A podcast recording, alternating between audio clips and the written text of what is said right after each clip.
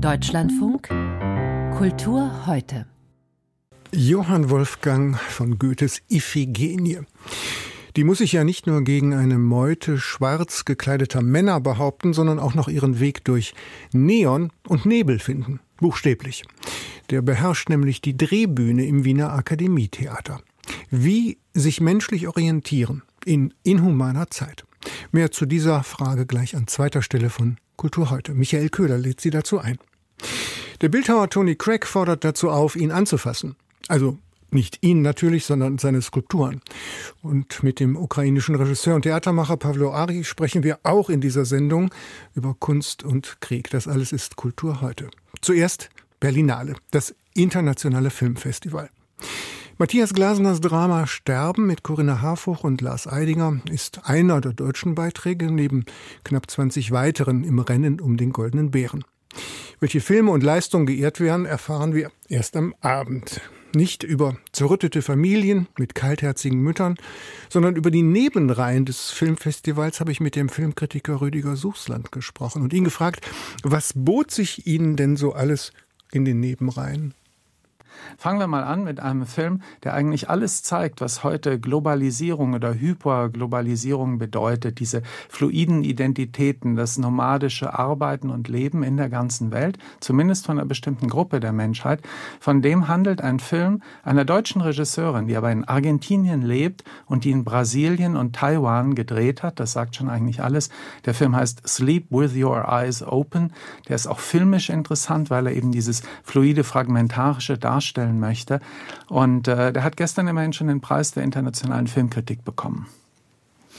Sie haben erwähnt, dass das umfangreichste Angebot in den Nebenreihen stattfindet. Etwas fantasielose Frage, wie findet man sich da zurecht? Wie navigiert man da? Ja, ich schaue eben, wann ich Zeit habe und natürlich, wenn mich was interessiert, asiatische Länder, lateinamerikanische, ich versuche nicht so viel Deutsches zu sehen. Auf der anderen Seite kann ich sagen, dass ich auch ein paar sehr gute Beiträge aus Deutschland gesehen habe. Zum Beispiel ein Regisseur, der schon öfters im Wettbewerb war, Thomas Arslan, der ist jetzt mit einem neuen Film, das ist ein Genrefilm, ein Gangsterfilm, in der Nebenreihe Panorama vertreten. Und das ist ein sehr guter, sehr starker Film, getragen von einem tollen Hauptdarsteller. Michael Maciejewicz heißt der und das geht im weitesten Sinn um einen Raub, also ein sogenannter Heist-Movie. Das ist was man ein bisschen sagen kann, das kommt so zurück ins Kino, ins deutsche und internationale Kino, dass diese Genrestoffe, das, was man in den 60er und 70er Jahren vor allem im Kino sehen konnte, was dann lange verschwunden war, zugunsten der hohen und strengen Kunst, das ist ein bisschen wieder da im deutschen und internationalen Kino. Wir haben ja hier auch Serien und Streaming-Beiträge, obwohl die Sektion Series gestrichen wurde, aus Spargründen heißt es, obwohl die, wie man hört, Gewinn gemacht hat, aber immerhin. Und da laufen auch eine ganze Menge Filme, zum Beispiel von Regisseuren, die man sonst immer im Kino sieht. Nochmal einer aus Deutschland, Jan Bonny, mit einem Film, der heißt Der Panther, in dem Lars Eidinger mal wieder eine Hauptrolle spielt. Eine Vermutung liegt nahe, die Nebenreihen sind besser als der Hauptwettbewerb? Ja, zumindest ist es, also ich finde sie eindeutig interessanter, weil der Hauptwettbewerb dann doch brav ist. Und man muss dann auch sagen, dass es einfach der Hauptwettbewerb aus meiner Sicht nicht sehr aussagekräftig war, was Filmkunst und Filmstile angeht, was die Lust am Experimentellen angeht. Und alles das kann man in den Nebenreihen sehen, insbesondere vielleicht auch im Forum. Das ist die traditionsreichste Reihe, die so ein bisschen wiederbelebt wurde durch eine neue Leiterin in diesem Jahr. Und natürlich ist es auch so, dass bei der Berlinale, es wird ja in den ganzen letzten Jahren immer schon kritisiert, dass der Wettbewerb nicht besonders stark war. Auch schon unter dem Vorgänger von Carlo Chatrian oder Dieter Koslick wurde das schwächer über die Jahre.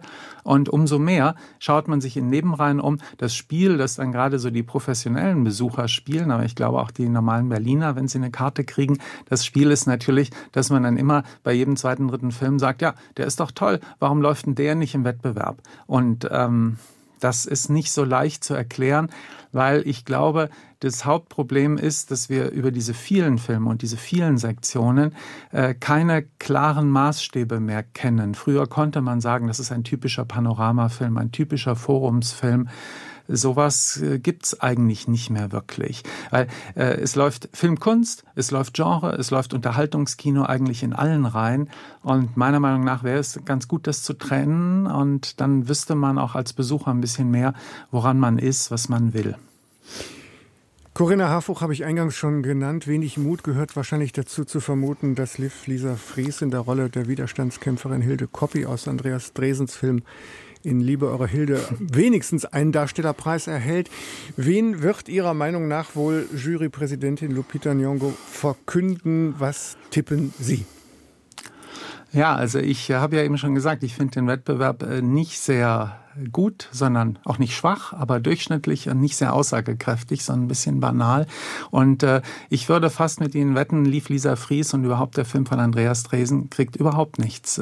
Morgen wird man mich Lügen strafen. Ich glaube, dass die Jury ein Zeichen setzen wird, wie das ja schon letztes Jahr war, dass nämlich unter diesen Spielfilmen, von denen keiner so richtig einen Goldenen Bär verdient hat, es gibt schon ein paar gute.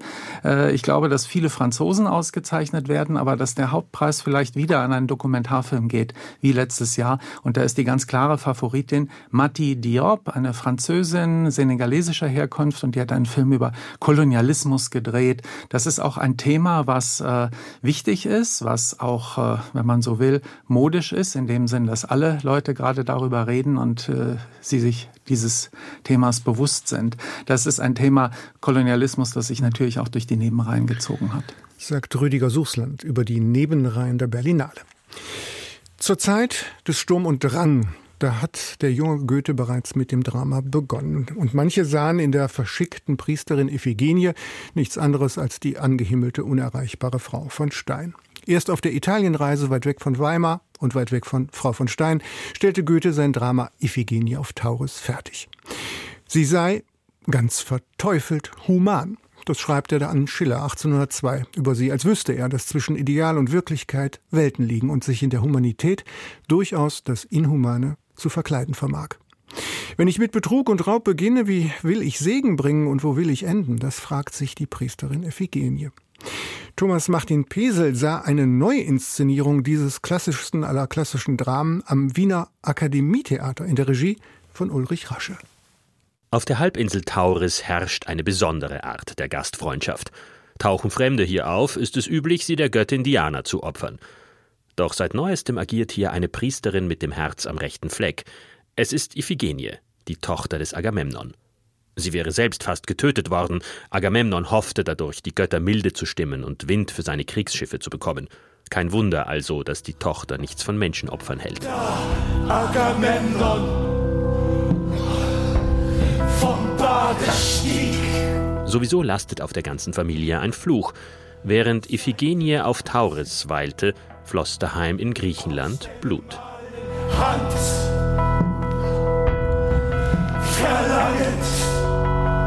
Zu hören sind diese langgezogenen Verse im Wiener Akademietheater, sozusagen in den Kammerspielen des Burgtheaters. Es fasst immer noch etwa 500 ZuschauerInnen, aber besonders die Tiefe des Bühnenraumes ist stark eingeschränkt. Umso stärker überrascht, dass Ulrich Rasche, der für seine kraftstrotzenden Klassikerinszenierungen mit großem Maschinen- und Lichteinsatz bekannt ist, gerade auf dieser Bühne Johann Wolfgang von Goethes Iphigenie auf Tauris entfalten wollte. Aber heißt das dann, dass Rasche eine für ihn völlig neue Ästhetik ausprobiert? Keineswegs. Zu sehen ist schlicht eine reduzierte Version seines Repertoires. Die Schauspielerin Julia Windischbauer in der Titelrolle der Iphigenie und ihre durchwegs männlichen Kollegen bewegen sich auf einer einzigen runden Scheibe, die sich 2,5 Stunden unablässig gegen den Uhrzeigersinn dreht. Hier erkennt Iphigenie nach langen Erläuterungen ihren Bruder Orest, gesprochen von Ole Lagerpusch, den das Schicksal hierher gebracht hat, sie heimzubringen, und gibt sich ihm zu erkennen. Ich bin's.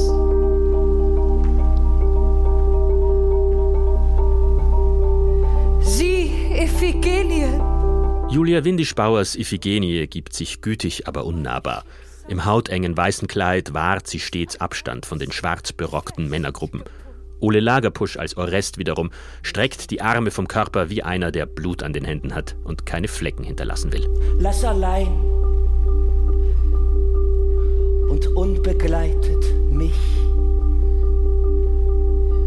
zu den Toten gehen. In der fast schon ikonischen Rasche-Haltung Arme angewinkelt mit leichten Hüftstößen, strebt das Ensemble im Rhythmus des Textes in die Gegenrichtung zur Scheibe und tritt somit scheinbar auf der Stelle.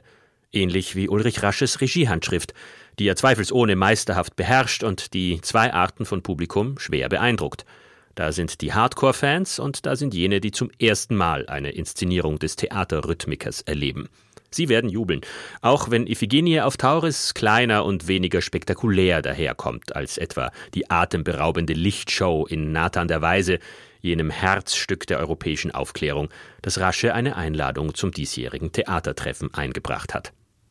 Im Akademietheater muss sich das Publikum mit dem Anblick von Nebel in unterschiedlichen Farben, muskulösen Männern in Netzhemden und einer griechischen Säule aus Neonröhren begnügen, die über dem Geschehen schwebt, als besäße der sprichwörtliche Damokles ein Laserschwert. Wie ungeheuer steht dein Bild vor mir. Goethe wollte mit seinem im späten 18. Jahrhundert entstandenen Stück einen antiken Stoff verarbeiten, der das hehre Menschenideal der Weimarer Klassik widerspiegelte. So verhindert Iphigenie auf Tauris, übrigens der antike Name der Halbinsel Krim, weiteres Blutvergießen und schließt mit einem optimistischen Lebewohl. Und bei Ulrich Rasches Ensemble samt Chor weicht der martialische dem harmonischen Gleichschritt. Martin Thomas Pesel sah Iphigenie auf Tauris unter Ulrich Rasche am Akademietheater in Wien. Begreifen, was uns ergreift, so hieß mal eine in den 60er Jahren heute ziemlich verpönte werkimmanente Deutungstechnik von Literatur. Das Düsseldorfer Museum Kunstpalast nimmt das nicht nur wörtlich, sondern befiehlt geradezu, bitte begreifen, begrapschen, befühlen, berühren. Tony Cragg, please touch. Der 1949 geborene Bildhauer Tony Cragg war nicht nur Rektor der Düsseldorfer Kunstakademie, unterhält den Wuppertaler Skulpturenpark Waldfrieden, sondern macht organisch wirkende Großskulpturen, ziemlich groß, ziemlich schön, die im öffentlichen Raum auffallen. Christiane Vielerber ist bei mir im Studio. Warum eignen sich diese Skulpturen dazu und wie ist es zu dieser irren Idee gekommen, zu sagen, bitte anfassen? Ja, er meint, dass auch schon sein Vorgänger Henry Moore davon gesprochen hat oder Barbara Hepworth, dass Skulpturen eigentlich dafür da sind, begriffen zu werden. Ich bin da anderer Meinung. Ich denke, das Begreifen geht über den Kopf. Und Michael Köhler, ich bin ja sonst immer auf Pressekonferenzen oder vorher, das war mir dieses Mal nicht möglich. Ich war also am ersten Tag nach der Eröffnung da und Sie können sich das nicht vorstellen. Heerscharen von Rentnern und Rentnerinnen, die durch diese Ausstellung liefen und sagen immer zu ihrem Mann, guck mal, guck mal, guck mal. Und die fassen alles an. Und da habe ich so daran gedacht, ich komme ja aus Norddeutschland und da gab es früh so einen Klein-Erna-Witz, wo die mit ihrer Mutter durch die Stadt geht und dann sehen die da so ein Kind, was Verbotenes tut. Oder wo Klein-Erna meint, das ist verboten. Und dann sagt Klein-Erna zu der Mutter, darf das das? Und dann sagt die Mutter, das darf das. Und dann sagt Klein Erna, das darf. Und so sind die Leute durch diese Ausstellung gegangen, dass diese Skulpturen was mit Kontur zu tun haben, dass die was mit Material zu tun haben, dass man wirklich als Augenschmeichler da rumgeht.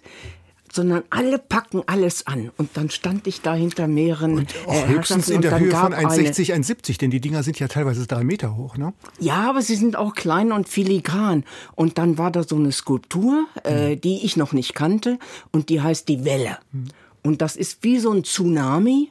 Und dann sind da lauter kleine Figürchen, die mit dem Tsunami mitgerissen werden, dann verlieren sie ihre Schuhe, dann haben sie noch eine Tasche in der Hand und dann stehen die Leute und was ist das für eine Arbeit? Und die denken, da sitzt so ein Riemenschneider und schneidet das denn aus diesem Bronzebrock raus. Und ich meine, wie so eine Skulptur entsteht oder so. Dass die gegossen wird, dass das viele Arbeitsgänge sind, ne? Ja, oder zum Beispiel die Holzskulpturen. Man sieht ganz genau, dass das eben kein Holzstamm ist, wie bei Balkenohl. Da wird nichts rausgehauen, sondern die Hölzer werden wie bei Tonnetmühl, Schichthölzer. Und dann können sie damit alles machen. Also können sie zum Beispiel, dann haben sie das Gefühl, dieses Holz hätte so auf einer Maschine, wo sie Ton drehen oder Vasen drehen. Und dann sei das aus dem Ruder gelaufen. Und dann geht das immer immer weiter, immer weiter, immer querer und dann entdecken sie plötzlich, oh, da ist ja eine Nase und dann ist das, ja, das je nachdem von wo sie gucken, Porträt. Für seine organischen Großskulpturen, ne? Also die Wellen, das Weiche, das Große, also es sind keine abstrakten... Ja, aber das, wo ich sage, wo die Menschlein drin sind, das gibt es noch in einer anderen Form. Wir haben das eben gerade von unserem genialen Techniker gehört, der hat das hier in der Abbildung gesehen und hat gesagt, Brokkoli. Das sieht aus wie ein Brokkoli oder wie so eine Pflanze im Wasser. Und wenn Sie genau hingucken, dann sind das zwei große Hände und aus den Fingern wachsen Finger. So, aus Bronze. Und dann möchten Sie natürlich immer so diese Finger abbrechen oder anfassen oder was man machen möchte. Und ich finde eben diese verschiedenen Materialien, darum geht es, Craig, zu zeigen, wie er experimentiert, wie er mit Holz, mit Kunststoff so experimentiert. Polyester, dann, Stein, Marmor, ja, Eisen. Dann kommt es aber auch zu Formen, die, wenn Sie von weitem gucken, eigentlich so ganz organisch sind. Und dann gucken sie und die sind alle aus kleinen Würfeln. Richtig diese Würfel, womit sie Paarschwürfeln oder Knobeln gemacht. Und das ist eben nicht mehr materialgerecht. Da stehen sie davor und denken, boah, wie hat er diese Würfel alle geklebt.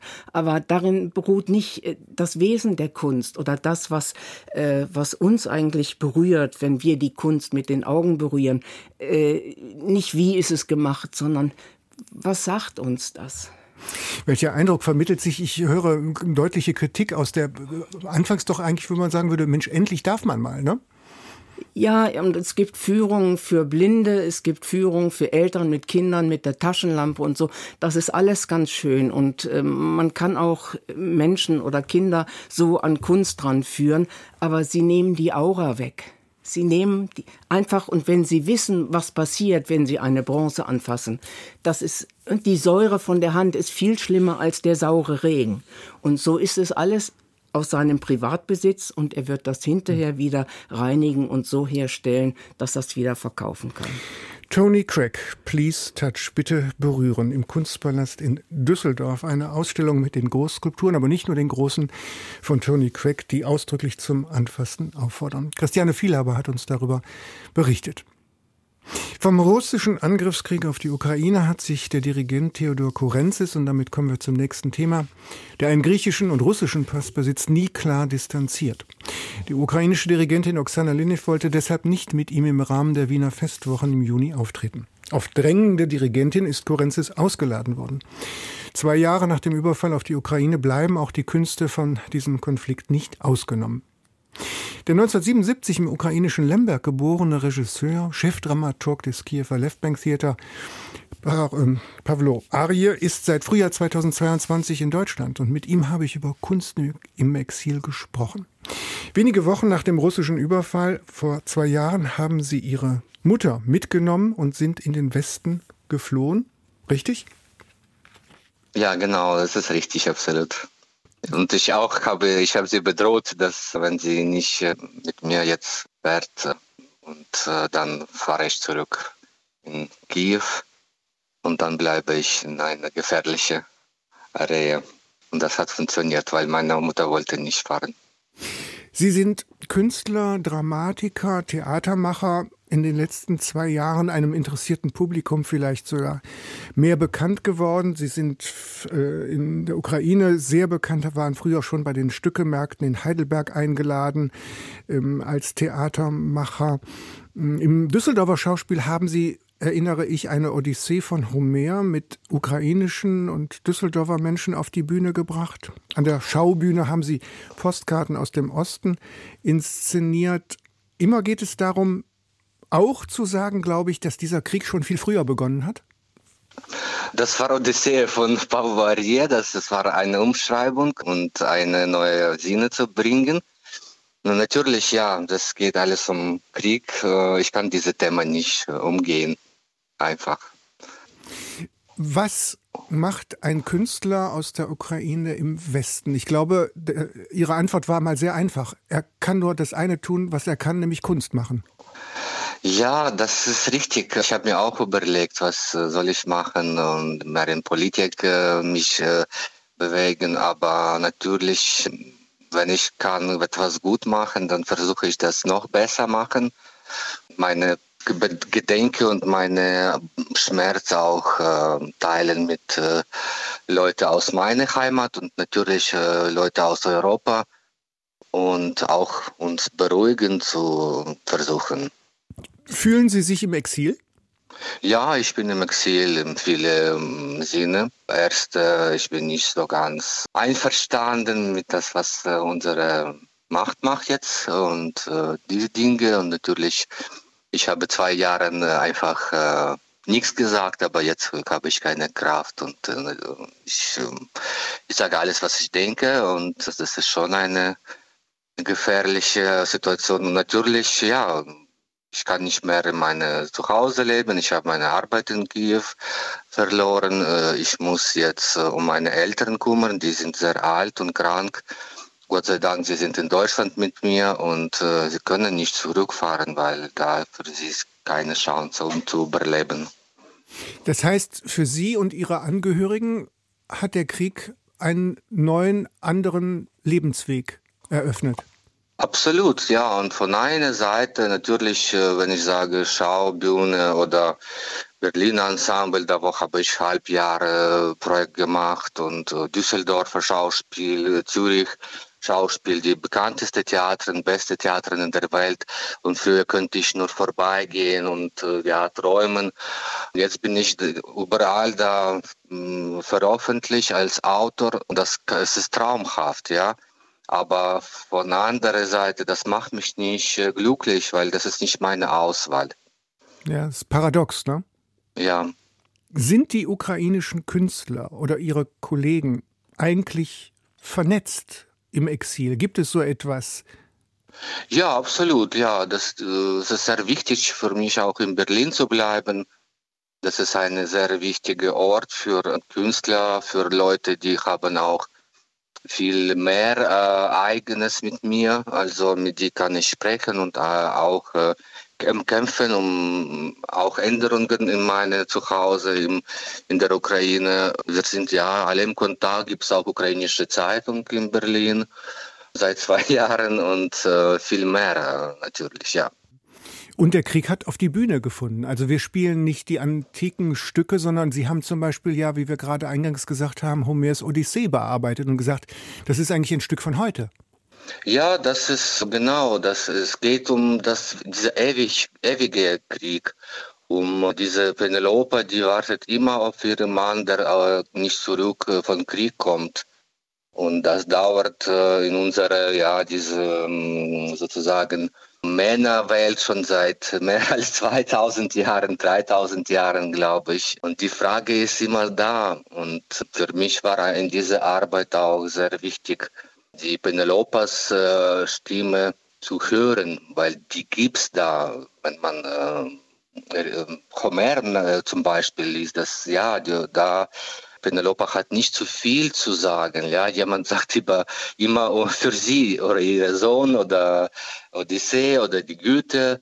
Aber dieses Mal habe ich versucht, Penelope zu hören. Wir müssen Penelope hören. Wir müssen auch alle dürfen zu hören zu sein, ja, ehrlich zu sagen. Und das war für mich sehr wichtig. Und da in diese Odyssee in Düsseldorf haben 6 ukrainische Frauen und 6 deutsche Frauen gespielt. Wäre das so ein Schlüssel, wenn ich Sie frage, was kann Kunst im Krieg, was kann Kunst im westlich friedlichen Region, dann das, was Sie gerade beschrieben haben, nämlich unerhörte Stimmen zu Gehör bringen? Ja, auch. Ich glaube, Kunst ist das eine Niveau zu einer anderen Sprache als Presse oder Journalistik zum Beispiel, Nachrichten. Ehrlich zu sagen, es ist normal auch. Leute werden krank, werden zu müde und auch krank, glaube ich, von diese heftigen Nachrichten. Und man kann nicht immer so stark und sehr schnell reagieren, wenn das immer Tag zu Tag kommen, diese heftige neue Nachrichten. Und Kunst, das ist eine andere Art. Das ist schon eine intellektuelle und eine seelische Art von Sprechen. Überlegen, ob das nur ukrainischer Krieg ist oder dass es auch für Deutsche wichtig ist. Und was ist unsere Doppelmoral? Das existieren, ja, dass wir so irgendwelche Regeln in unserem europäischen, glücklichen Raum akzeptieren. Aber ja, für andere Länder können wir die Augen zumachen, was ja diese Leute wie Putin machen. Und natürlich, wenn wir so machen, das verlieren wir alles, unsere Freiheit und unsere Zukunft. Wir alle. Und niemand wollte diesen Krieg, ja. Deswegen, aber wir sind alle da und wir sind alle mit diesem Krieg jetzt verbunden. Und das ist wichtig. Und das kann man nicht in Nachrichten sagen. Und das kann man nicht von der Podium im Bundestag, das kann man sagen, aber das funktioniert nicht so gut, ja.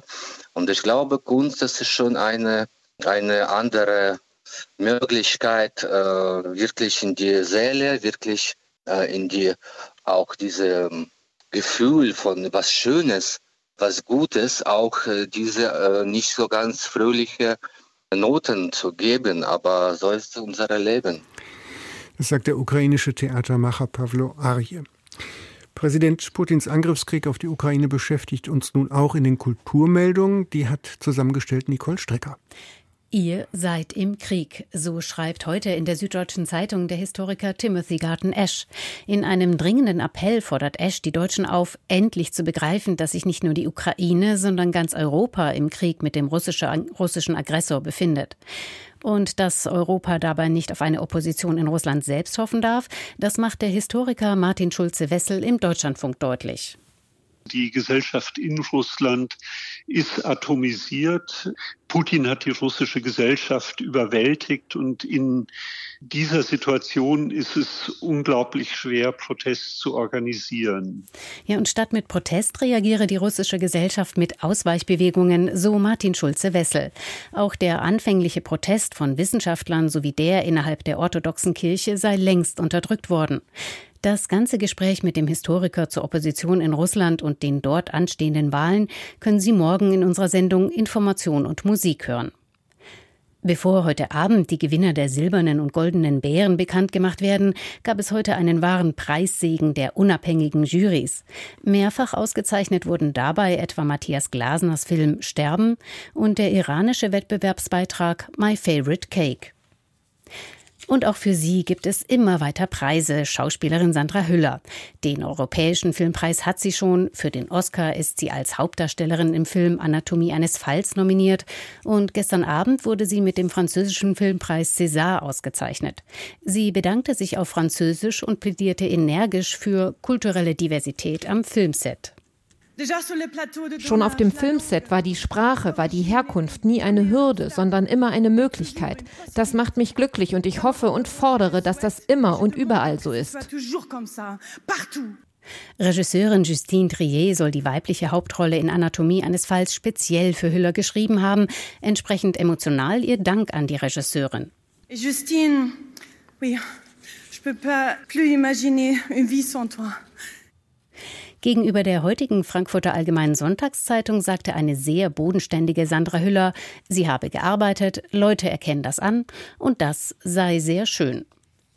Weit weniger bodenständig Jeff Koons. Das Museum reicht nicht mehr, jetzt muss seine Kunst gleich auf dem Mond platziert werden. Jeff Koons hat 125 kleine, kugelförmige Skulpturen aus Stahl mit der US-Rakete Odysseus zu dem Erdtrabanten entsendet. Mittlerweile sind die Miniaturen auf der extraterrestrischen Kunstdeponie angekommen. Allerdings ist die Odysseus umgekippt, Koons Kugeln liegen unten. Der französische Modedesigner Claude Montanat ist tot. Bekannt wurde er in den 1980er Jahren als Architekt der Schulterpolster. Zu seinem Powerdressing gehörten außerdem überdimensionierte Krägen, futuristische Lederoutfits sowie viel Gold und Metall. Zuletzt hatte er im Jahr 2002 eine Show gezeigt. Jetzt ist Montanat im Alter von 76 Jahren gestorben.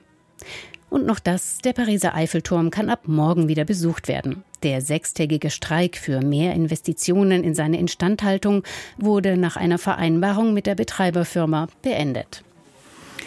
Die Kulturmeldung mit Nicole Stricker waren das am Ende dieser Ausgabe von Kultur heute. Michael Köhler dankt für Ihr Interesse daran. Nach uns die Nachrichten, dann folgen die Informationen am Abend. Ein Thema dort, die Ukraine am 2. Jahrestag des russischen Angriffs. Ihnen einen guten Abend.